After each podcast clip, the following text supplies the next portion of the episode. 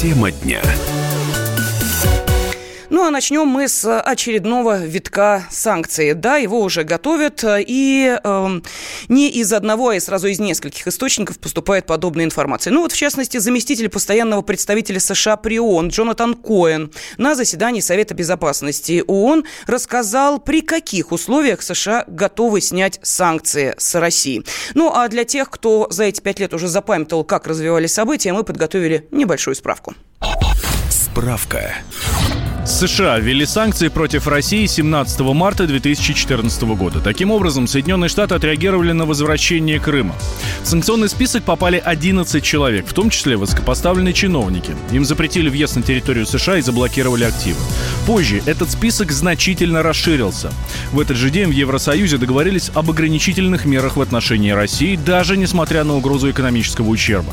Через некоторое время под давлением США к санкциям присоединились Канада, Япония, Австралия, Италия и другие страны.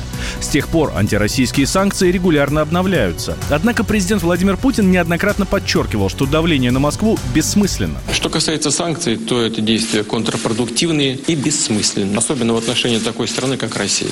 Надеюсь, что осознание того, что эта политика не имеет перспектив, все-таки когда-нибудь придет к нашим американским партнерам, мы начнем сотрудничать в нормальном режиме. Россия ввела ответные меры. В частности, ограничила ввоз сельхозпродукции.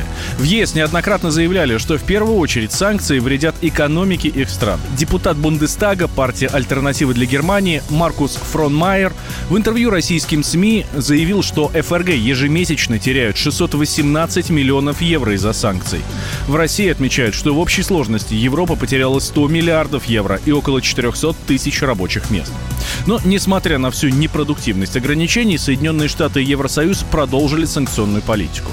12 февраля в телефонном разговоре с американским коллегой Майклом Помпео глава российского МИДа Сергей Лавров указал на то, что новые санкции США в связи с загадочным делом об отравлении Сергея Скрипаля и его дочери лишь усугубят ситуацию в двухсторонних отношениях и атмосферу на мировой арене. США и Евросоюз близки к введению новых санкций не только из-за дела Скрипалей. Россию хотят наказать за инцидент в районе Керченского пролива, когда военные морских сил Украины нарушили границу России и угрожали безопасному прохождению других судов. В Госдуме отметили, возможность введения новых западных санкций в отношении России в связи с инцидентом в Керченском проливе контрпродуктивны. Они больше напоминают навязчивую идею и желание не допустить дальнейшего развития российского государства.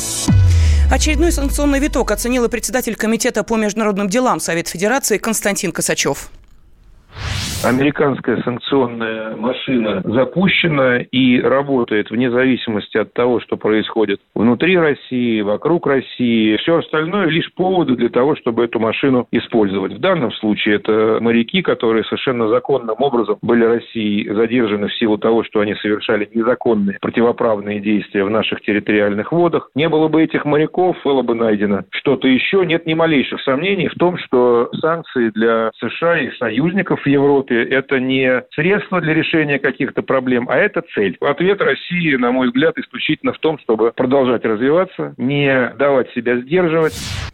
Ну вот мы слышали комментарии председателя комитета по международным делам Совета Федерации Константина Косачева. Наши радиослушатели уже комментируют эту тему. И, э, например, вот такое сообщение пришло. Я санкции не почувствовал, пенсию не уменьшили, да и не увеличили. Так что меня эти санкции не парят, пишет наш радиослушатель. Директор Центра э, пледологических исследований финансового университета Павел Салин сейчас с нами на связи. Павел Борисович, здравствуйте. Добрый день. Ну что, можно ли э, сейчас считать вот этот комментарий нашего радиослушателя слушателя ответом на санкции, а меня они не парят? Ну, действительно, те цели, которые американцы преследовали введением э, санкций и в 2014 э, годах, когда они продавили европейцев на секторальные санкции, и в прошлом году, когда они пытались наносить удар по крупным российским компаниям, эти цели не достигнуты, поскольку краткосрочные цели, поскольку Э, изначально ставилась цель в перспективе года-двух э, спровоцировать э, серьезное недовольство населения внутри России с тем, чтобы как максимум поменять политический режим в России, как минимум заставить идти его на существенные уступки.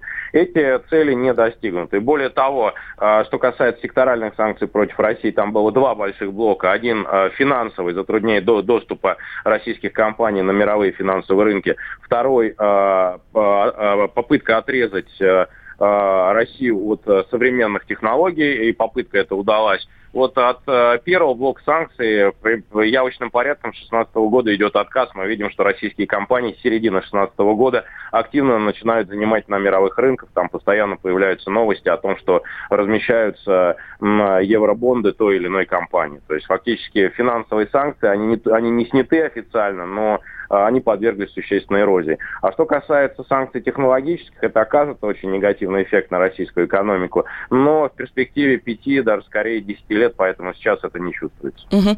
Павел Борисович, еще один финальный вопрос. Все-таки эффект от санкций э, есть тот, на который рассчитывали? Пусть минимальный, в чем он выражается?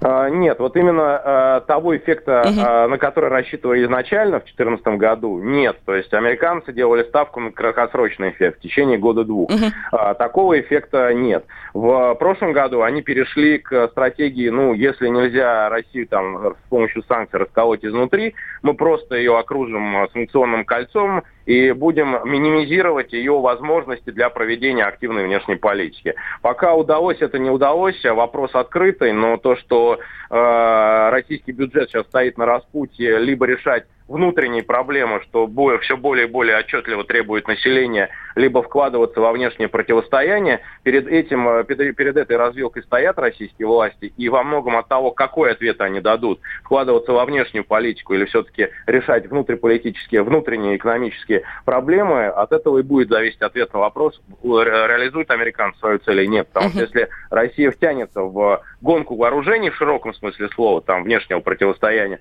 тогда это спровоцирует внутреннюю внутренней нестабильности, можно будет сказать, что американцы своих целей добились. Пусть не сейчас, там, через три года, но можно будет так сказать. Спасибо огромное за ваш комментарий. Директор Центра политологических исследований Финансового университета Павел Салин был на связи с нашей студией. Но о тех, кого интересует вопрос, э, втянут ли нас в новую гонку вооружений и войну, э, вот этот ответ э, сегодня, я думаю, мы найдем все вместе в программе «Национальный вопрос» после 17 часов по московскому времени, когда к нам в студию придет депутат Госдумы Леонид Слуцкий. Ну, а продолжая вот эту санкционную тему. Я поприветствую экономиста. Э, с нами на связи Денис Ракша. Денис Григорьевич, здравствуйте.